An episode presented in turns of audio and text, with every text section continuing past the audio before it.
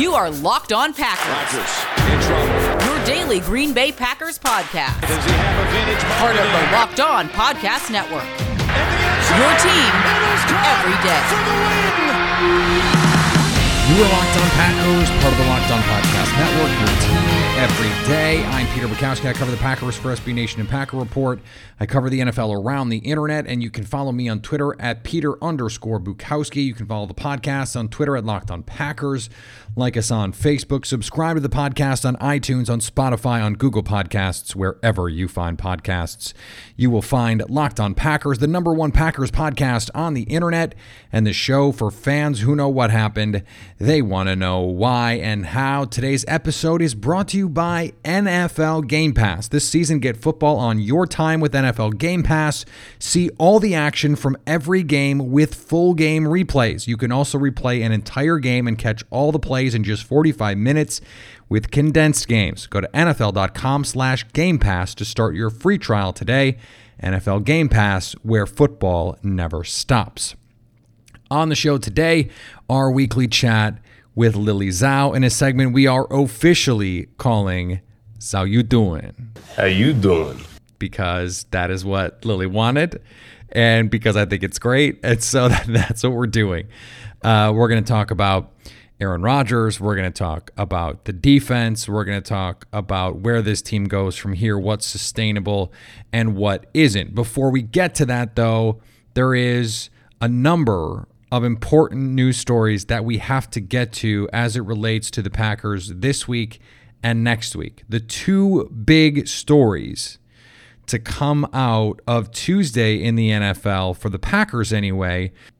Start with Justin Coleman, the Detroit Lions nickelback who just got paid. He is going on IR, so he will miss Sunday's tilt with the Packers. We found out Desmond Trufant, a corner for the Lions, a presumed starting corner for the Lions, was going to be out. It looks like he has a chance to play this weekend, but there are still enormous injury concerns for this secondary with Jeff Okudah, the number three overall pick in this year's draft, also dealing with an injury. If none of those guys can go, the Lions are going to be starting the Bad News Bears at cornerback a week after Aaron Rodgers lit up the Minnesota Vikings, who, while those guys are not proven in the NFL, at least they are pedigreed. Mike Hughes is a first round pick. Holton Hill would have been uh, a much higher pick had he not had some off field issues at Texas. Jeff Gladney, first round pick. Cam Dantzler was a top 100 pick. The guys that the Lions would trot out there. I mean, Amani Oruwariye, a fifth round pick. Beyond that, Tony McRae, Darryl Roberts, those are those are the only three corners actually on the roster, in fact. So that's a real problem when you're trying to slow down Aaron Rodgers, and that's already on a team where you don't really have much of a pass rush. Trey Flowers, not a premier edge rusher. Da'Shawn Hand is a nice player.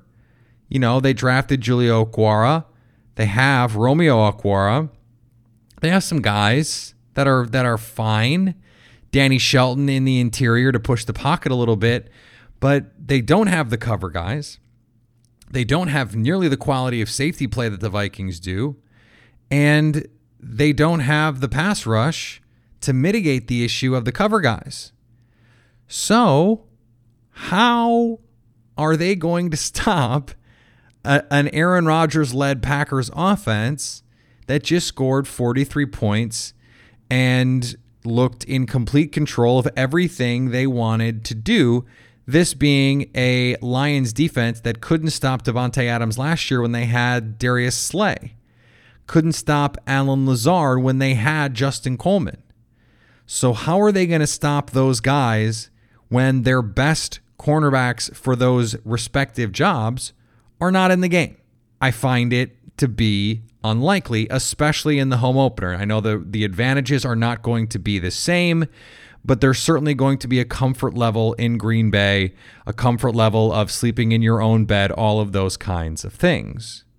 The other big news in the NFL, and certainly as it stands with the NFL as a whole, much bigger news than those Lions cornerback injuries, is Michael Thomas has a high ankle sprain that is worse than originally thought. He is expected to miss, according to reports, several weeks. That was the wording several weeks. Well, several weeks means at least two, and at least two means he will not play for the Packers in week three in New Orleans, a game that was already going to be made somewhat easier by the fact that the Superdome will not be a roiling cauldron of noise, sound, and fan fury. And Ross Jackson and I talked about this on Locked On NFL. Drew Brees did not play great on Sunday. One of the few games in his career where he had 160 or fewer passing yards I mean, it was a bizarre game.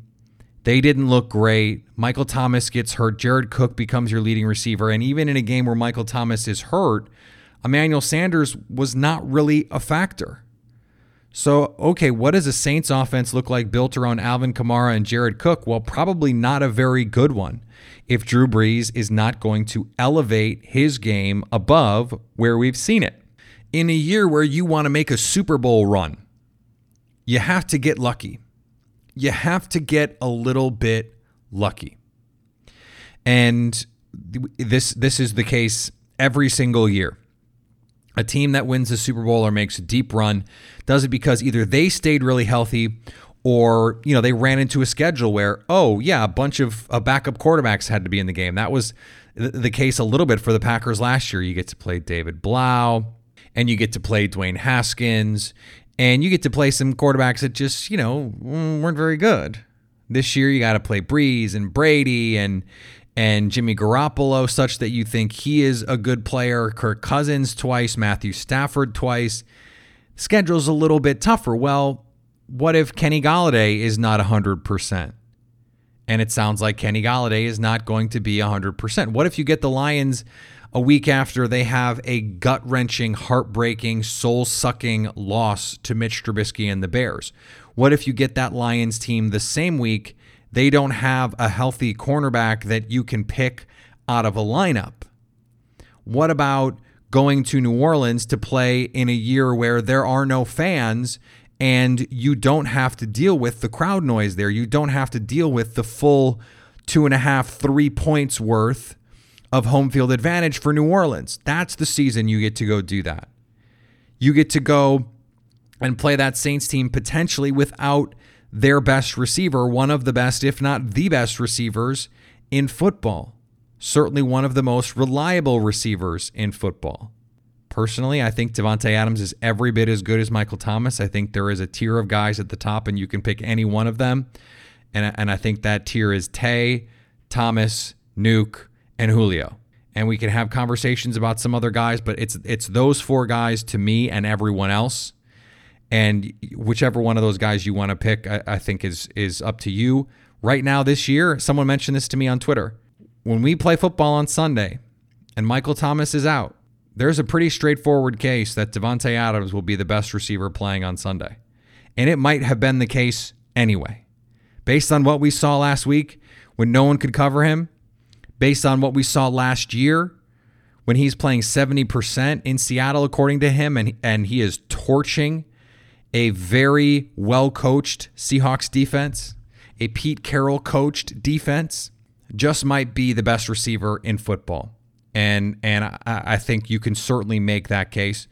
I don't know that I would, but I don't know that I wouldn't. And if you were to make it, I don't know that I would have great counters. I mean, I think his ability to get open is as elite a skill as any player in the league possesses, and it's as useful a skill as any player at his position possesses. So it is it is certainly something worth discussing there. But the point of all of this is, you know, I don't I don't really like the idea of teams of destiny or a charmed season. I think those are things we think of in retrospect and we say, "Oh yeah, wasn't they were the team of destiny?" And it it can feel that way. I mean, these are narratives that we often traffic in in in the NFL and in the NBA and in sports in general.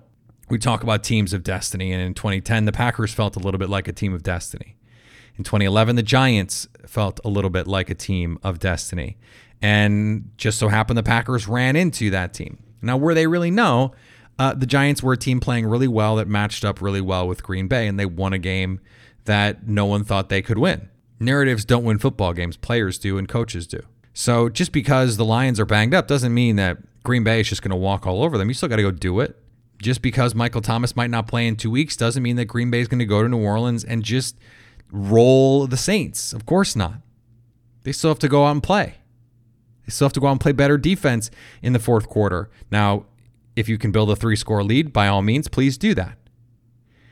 But this is good news for Green Bay. And, and you know, do I feel a little icky saying that when we're talking about guys, you know, who are hurt, physically injured, potentially losing their livelihood, potentially losing opportunities to at, at further livelihood? Yeah, it's a little icky but it's also the deal. And and it's my responsibility to bring you the matchups. The matchups favor Green Bay this week because Detroit is extremely banged up. And if you want to relive all the action from week 1 when the Packers took it to the Minnesota Vikings, you can do that with NFL Game Pass. You can catch every snap from every game with full game replays and see all the plays in just 45 minutes with condensed games. Relive all the gutsy calls, crazy catches, wild comebacks, and breakout stars from every game every week. It's all the action, all the football you can handle, all in one place. And NFL Game Pass is the only place you can replay every game all season long. You'll also learn from the league's best players with over 40 NFL Game Pass film session episodes. Go inside the game from a player's perspective as they break down the game's concepts and techniques. Learn from the best like Deshaun Watson, Stephon Gilmore, and of course, Davante Adams, and many more. NFL Game Pass also provides access to the entire NFL Films archive. Go to nfl.com slash Game Pass to start your free trial today. NFL Game Pass where football never stops. Let's get to Lily Zhao for Zhao You Doing. How you doing? Lily, welcome to our first actual game recap show. I can't believe football's back. We talked about how it was uh, surreal last week. Now you've seen it. It it was weird, but not that weird. How did you how did you experience watching the, the game in this new way? you know what? It wasn't as weird and awkward for us as viewers, I think, than it probably was obviously for the guys on the field playing yeah. the game. But, you know, I think the broadcast did a good job just piping in noise for us where it did sound like there were people in the stands. So honestly, it wasn't that different um, watching from a fan standpoint at home. But you know, I, I do think this this week will be different for the Packers since they'll be back at Lambeau. So say they score a couple touchdowns. Like we won't see Lambeau leaps, which is to be different. But aside from that, like it really wasn't as jarring as I thought it would be watching for sure. Yeah, and and one thing that you know it, it potentially changes is all of the the game op stuff that we're used to. I mean, not just the Lambeau leap, but like they play I don't want or bang the drum all day and the go pack go cheers and like that stuff that we think of especially those of us who who have covered the games or or the fans who get to go that's an essential part of the Lambeau experience all of that stuff that they've been doing there forever Exactly. And you know what? I, I had a chance to chat with uh, Peter O'Reilly, who's like the NFL executive vice president of club business and league ops or something. And uh, I, I That's can't a remember. of a title. It is. It is. Uh, a very important guy. But uh, I do kind of recall him saying that they might pipe in some of that Go Pack Go stuff. Uh, don't quote me on that at all, but I think that might have been an option just to keep it more authentic per se. But you're right. I mean, like, you know, we, we heard Rodgers kind of say he's going to quote unquote miss the wave. But, you know, I, I chatted with Aaron Jones yesterday and he said, you know, you're going to miss the roll out the barrel, or you're going to miss the go pack go chance, and that's going to be one of the most different and parts about watching a Packer game at home versus in a normal non-pandemic world. Right. I, I, think I don't know how much of the NBA games you've watched, but I feel like they've done a really good job with that because you do hear all of the same stuff. Like if you've been to a Bucks game, you recognize the sounds that you're hearing on the broadcast, all of the little nuances and and fan things that they do. It sounds like you're at a Bucks game I hope the NFL can find a way to make that work in all of this because it, it I mean, it's part of the experience. I agree, and I, you know, I, I give the NBA major props for kind of how they made everything so good for us on the broadcast end of it, and also like the MLB. I, I, I thoroughly enjoy watching their games as well, and I think, you know, the NFL they've had one week under their belts, and I'm intrigued to see what they do moving forward. But again, I, I think it was a solid start to the season broadcast wise. Uh, thought it was a solid start to the season game wise. So very encouraged with what we've seen so far. Speaking of being encouraged, it turns out Aaron Rodgers, uh, he, he can still play a little bit of football. Did you get the sense early on, like when did you start to realize, oh, this this guy looks different than he did last year? You know what? I you know I know they had you know those first couple drives didn't you know really result in touchdowns, but kind of just watching how this offense was just getting down the field. And granted, they got stuck in the red zone those first two drives. Just watching how they move the ball, especially with him. I mean, I know he wasn't really pressured at all, but the accuracy he had with that throw to Lazard, that touchdown, phenomenal. The side Ridiculous. Arm. Ridiculous. But, you know, that's, that's Rodgers for you. I, I think really early on in those first couple drives, I was like, man, he's locked in. He's ready to go. And that is super encouraging considering again, we've talked about, you know, these none of these teams have had any preseason work. Granted, Rodgers wouldn't be playing that much anyway, but it was encouraging to see this offense in year two of LaFleur's system just really come out just rolling. And that was fun to see. One of the big reasons for that was Marquez Valdes Scantling making plays down the field. And he still had two drops, brutal drops, uh, one that, that killed a drive where they were moving the ball down the field a little bit you were there last year because you got to be there uh, because it was a normal season. And MVS did start well and then got hurt and fell off the map a little bit. He insists it was not a confidence thing. But Aaron Rodgers and Matt LaFleur each said eh, it might have been a confidence thing. Be, having been there, I mean, what was your sense of what was holding MVS back last year? I, I, you know, I do agree with uh, the coach and Rodgers, and again, I'm not going to put any words in in Marquez's mouth, but you know, kind of from the outside looking in, it, it, did seem like it was a confidence thing because you know, like with a guy, you get the yips, you know, yep, you you miss one and it kind of gets in your head, you miss another one, then you're like, oh my gosh, you know, I'm not going to catch this football. Then it just keeps on going and going. So. I think it was just super encouraging that we see him in training camp. Davante Adams said this is the best he's ever looked, which is high praise from Tay. Right. And then you see in game one, he just had that, you know, monster touchdown. Granted, I know consistency is still an issue, but you know, this is kind of a really good foundation for him week one that he can build upon. Um, it's super encouraging to see. But again, consistency is going to be the huge thing. Is can he replicate this in week two against the Lions? And their secondary has been depleted, so you would expect to see Marquez, Lazard, you know, Davante have a huge day in the air, or you know, catching passes. So if he can do this in week two and build upon it, I think that's going to be super encouraging. Yeah, I, I, thought it was huge for him. After he had those two drops, Rodgers comes back to him on a crucial third down on a seam route from the slot for a huge play to set up a touchdown. And you're just like, okay, that's what you want him to see. It didn't get in his head, uh, to your point. Like it didn't become a yips thing. He had two bad drops. He comes back and makes a big play. That that ability to overcome adversity that's something that for a young player, you love to see him make those kinds of plays. After that, though, the Packers defense, late third, early fourth quarter, started to give up some plays. What is your concern level with what you saw from the defense on Sunday? You know what? I, I think it was we all offseason we're talking about the run defense. And granted, you know, they weren't able to run Cook as much as they would have liked just because of time of possession. Because obviously you're going to want to throw the football to score quickly in the fourth, which again, I know they were in, in prevent defense, but you know, giving up 24 fourth quarter points, giving up three successful two point conversions. It's not something you want to see. And I know it's still the first game of the season, but you know, I, I didn't really see anything different with the run defense. Granted, you know, Kenny got hurt earlier in the game, so he wasn't in, but you kind of have to figure can this defense get any better because it didn't look any different than the unit we saw in 2019. And granted, we know we saw a sack by Za'Darius, but the pressure still wasn't there or as much as it could have been there per se. So, yeah. in my opinion, it's still week one, but it, it's still concerning on the defensive side of the football. Yeah, and I made the case, you know, you look at the win probability and, and Green Bay late in the third quarter with two minutes left in the third quarter had a win probability of 95%. And then after that, they start to play, you know, the soft coverages. They're playing off more. They're not bringing pressure. And then the Vikings score their 24 points. And and that's a kind of defense, right? But the Lions, the Packers opponent this week, just saw that at the end of a game, if you give up 24 points, you might lose.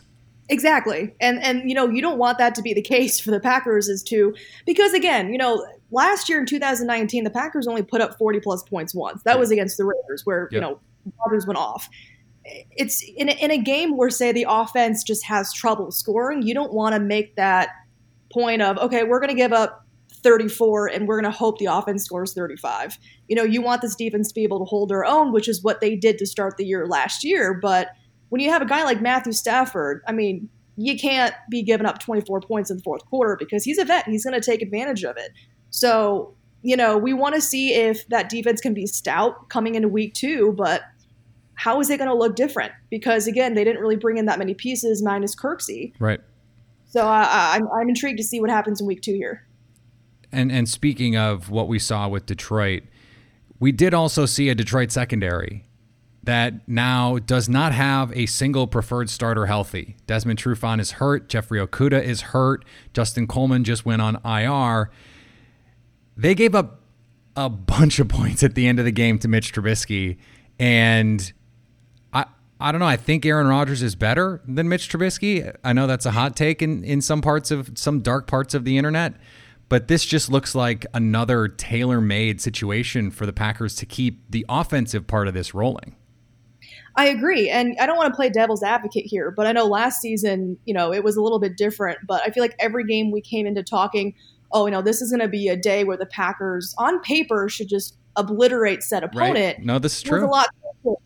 It was a lot closer than you know it should have been. Right. But in encouraging Week One performance with what they have in that secondary with the Lions, you have to believe that Aaron Rodgers is going to be able to go off again, and this this wide receiver core is going to have to be able to take advantage because, you know, when you're presented with a pretty weak secondary like that, you you want to be able to score at least forty plus points. I'm wondering uh, from from your perspective as you think back on on this game, and now we try and push it forward. Are there things that, that you think we can we can say this is real? We're gonna we're gonna be able to see this in in the coming games, and and how much of it do you think are just like okay, we're some of this stuff we just need to flush? Oof, you know what I what it's, it's the million dollar question, really. I mean, yeah. I, I, think even the coaches don't necessarily know the answer. So I'm putting you in a tough position. well, I, I, can just say offensively, like you know, I, I, really enjoyed kind of how many pieces Matt LaFleur really utilized offensively. You know, we saw a couple rookies that played well as well, like the end arounds with Lazard and then Tyler Ervin. They used him in a couple jet sweeps that was I, I, really like the innovation on offense from Matt yeah. Floor and a couple of those plays. I'm like, you know, I really enjoy seeing that. I you know I think they can really utilize that down the stretch. Um, but that's that's a great question. But I, again, I, I'm still I'm going to use the word encouraged. I'm encouraged with kind of how many guys they were able to use offensively. The rookies, Josiah Deguara, and also AJ Dillon and Jon Runyan stepping up as well. So again, encouraging is the word I'm using after only one game. Well, I think that's that's the that's the way to look at it. Cautious cautious optimism. Even I mean, I, I think it's easy to be optimistic, right? Because of how good they looked, especially offensively. But you know, Jermichael Finley made this this point on Twitter. We don't know if the Vikings are good, so let's not take away too much from this because their secondary is is really young. Their receiver core outside of Adam Thielen is really young we don't know yet if the Vikings are any good. We don't know yet if the Lions are good, and so by extension, we just can't know if the Packers are good yet. Well, and I think I agree. It's it's the point that you know Matt LaFleur said. You know, it's it's only one game, so we right. have a lot to work on. They left a lot of points on the field as well, and you know, on paper again, they that's so crazy. They they put up 520 yards of offense, scored 40 points, right. and you can honestly say they could have played better. Oh, 100 percent, 100 percent. And, you know, it's just one game, but, you know, on paper, they should have no problem with Detroit. Then the big question is week three going to New Orleans. That's going to be a big, huge litmus test of where is this team truly, because you're facing, you know, a future Hall of Fame quarterback. That wide receiver core is going to be dangerous. Can this Packers defense step up? I, you know, I think Week Three is going to be a huge litmus test of where, in the grand scheme of all these really good teams in the NFL, do the Packers rank. Yeah, and, and somehow it doesn't matter if David Blough is at quarterback. The Lions play the Packers tough, so that I'm sure you are not advocating overlooking the Lions. I just think that's a point worth making. Uh, the you, you have to win by playing well every week. And Green Bay won without playing well last week or last year. They won a lot of games ugly. This was not an ugly win. This was a really fun win. If they can put two together, then I think maybe we can start to say, okay. And then to your point, when they play the Saints, that's when we'll have a good indication of, okay, we think the Saints are really good. If they can, you know, play well against the Saints, then we know, all right, this team can can get to where they want to go this year. A hundred percent. And yeah, taking nothing away from the Lions because, like you mentioned, division games are always tough. I know it's going to be at home, so that's a little bit of an advantage per se, even with no fans. But Matthew Stafford is always a very tough out. And again, yeah, they played him super tough last year. So if they can go on their P's and Q's, just really play as well as we can expect them to play, heading into the, the bulk of that first half of the season where you're facing some really talented quarterbacks, it's it's going to be a good test to see where this team really is earlier in this 2020 season. I don't know why it made me think of that, but when you said mind your P's and Q's, all I could think of was Davante Adams saying, wash your hands, wash your butt. I don't know why. Well, people didn't listen, or people did listen, I guess. Hopefully, the Packers can mind their P's and Q's this weekend. Lily, we will be back here next week talking about Packers Lions. This will be great.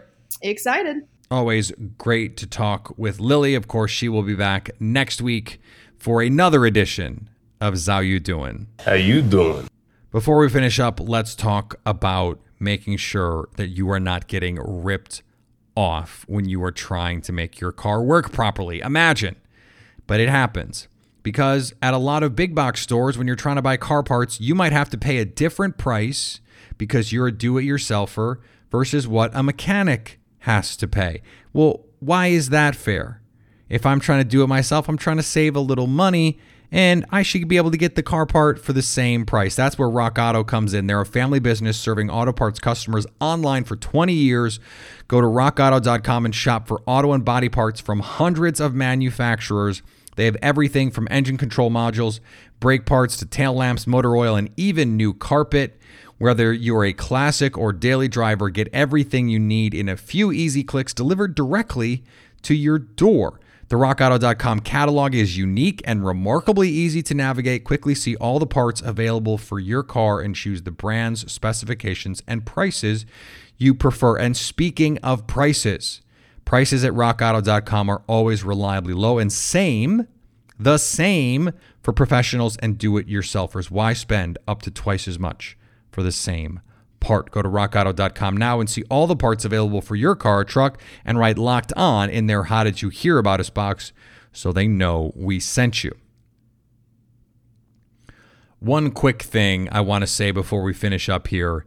Uh, there was some consternation yesterday uh, on Packers Twitter about DVOA, Football Outsiders defense adjusted value over average metric, and and if you your eyes just glazed over, that's fine. Uh, you don't have to care about this. I appreciate you listening.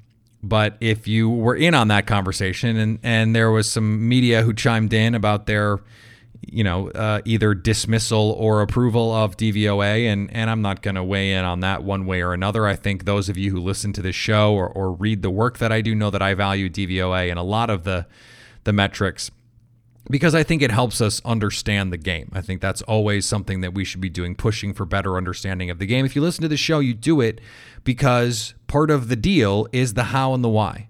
And in order to explain the how and the why, we have to make sure we know what the what is. And often these numbers are telling us what is happening, which can tell us how and why it can change or why it might not change. All of those things are important. But the, the weird thing, the weird outcome, and Aaron Schatz even admitted this, was that the Packers ended up still below the Vikings according to DVOA and according to Dave. Well, first of all, Dave is the projection model, and it's still less than 10% what's actually happened on the field. So it's mostly preseason projections. Green Bay was projected to be a good but not great offense and a very bad defense by Football Outsiders, the 30th defense by DVOA. And one of the reasons why the offense didn't look better is because they were not as efficient as they maybe could have been. Part of that, you know, playing with a lead, maybe, although when they needed to score, they did that a lot in the second half. So I think there's there's more reasons to be curious about the defensive metrics because most of what was given up was given up after the game was well in hand. But as we talked about with Lily, just because the game is in hand doesn't mean you can stop playing defense. So while I think that we don't have to worry a ton about what happened in the fourth quarter, it can't be nothing.